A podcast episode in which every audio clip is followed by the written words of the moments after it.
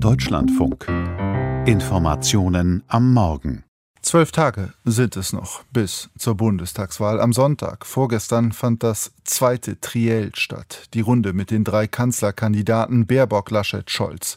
Eins folgt ja noch, aber Deutschland ist ja ein Land der Koalition. Gestern, da gab es dann die Fernsehdebatte der kleinen Parteien. Angesichts eben jener Koalition kein weniger spannender Abend.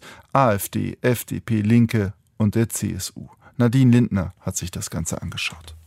Es dauerte nur gut sieben Minuten, bis es im ARD-Vierkampf zur Sache ging und sich Alice Weidel von der AfD und Christian Lindner FDP verbal ineinander verhackten. Konkrete Nachfragen. Was sind denn reale Werte? Zum Beispiel Immobilien oder Ressourcen.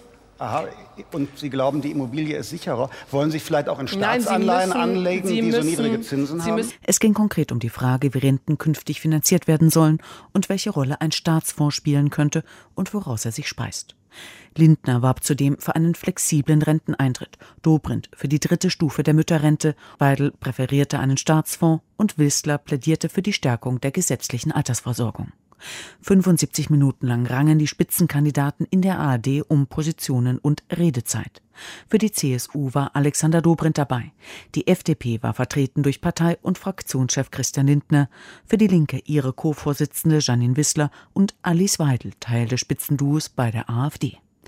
Beim sogenannten Vierkampf in der ARD kamen vier Parteien zu Wort, nämlich jene, die Stand jetzt realistische Chancen haben, in den Bundestag zu kommen bzw. ihren Platz dort zu verteidigen. Die CSU wird dabei, so der WDR auf Nachfrage, als eigene Partei angesehen und deshalb eingeladen. Das Format ergänzt das Triell der drei Kanzlerkandidaten Armin Laschet, Olaf Scholz und Annalena Baerbock vom Sonntagabend. Auch das Thema Außen- und Sicherheitspolitik wurde gestern Abend aufgerufen. Während des Triels am Sonntag hatte es deutliche Kritik gegeben, weil dieser zentrale Politikkomplex zu kurz gekommen war.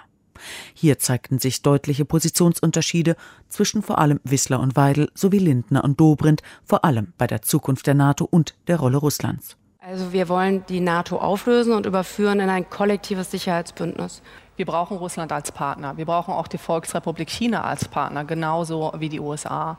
Kritisch. Ähm, die Gleichsetzung der USA mit äh, Russland und China, wie wir es gerade gehört haben, halte ich für falsch. Also wir sagen sehr klar, wir wollen unsere Bündnisverpflichtungen auch in der NATO einhalten und das 2-Prozent-Ziel einhalten.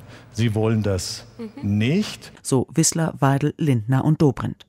Fragen zur Europapolitik blieben auch bei diesem Vierkampf rar. Hitzig, fast polemisch wurde es bei der Klimaschutzpolitik, vor allem bei der Zukunft des Verkehrs und des Automobils. Kopf ich halte los. mal fest, nicht nur wenn man grün wählt, kann man seinen Autoschlüssel in die Wahlurne hinterher schmeißen, auch wenn man linke wählt. Ach, hören Sie auf, Herr Dobrindt, das ist doch wirklich, also das ist doch so eine Polemik. Jetzt mal ganz ehrlich, wir haben doch in den letzten Wochen, also ich finde das auch nicht so lustig, wir haben doch in den letzten Wochen und Monaten, gerade in diesem Sommer gesehen, was, die, was Klimawandel bedeutet. Lindner, Dobrindt und Weidel sprachen sich für eine Zukunft des Verbrennermotors aus. Wissler war für ein Aus im Jahr 2030 wobei Weidel grundsätzlich den Klimaschutz in Frage stellte. Völlig falsch ist es, diesen deutschen Sonderweg, den kein Industrieland weltweit uns nachmacht, weiterzugehen. Das Moderatorenduo aus Ellen Eni vom WDR und Christian Nietzsche vom Bayerischen Rundfunk hatte innerhalb der 75 Minuten über Strecken Mühe, die Diskussionsrunde zu bändigen. In Deutschland liegen wir bei 88 Euro pro Person in der Schweiz. Fragen zu Koalitionen gab es natürlich auch. FDP-Mann Christian Lindner bekräftigte seine Vorbehalte gegen eine Ampel, schloss sie aber nicht kategorisch aus. Ihm fehle jedoch die Fantasie, was SPD und Grüne ihm anbieten könnten. Linken Kandidatin Wissler bekräftigte das Interesse an einer rot-rot-grünen Regierung. Man könne in der Sozialpolitik doch viel umsetzen.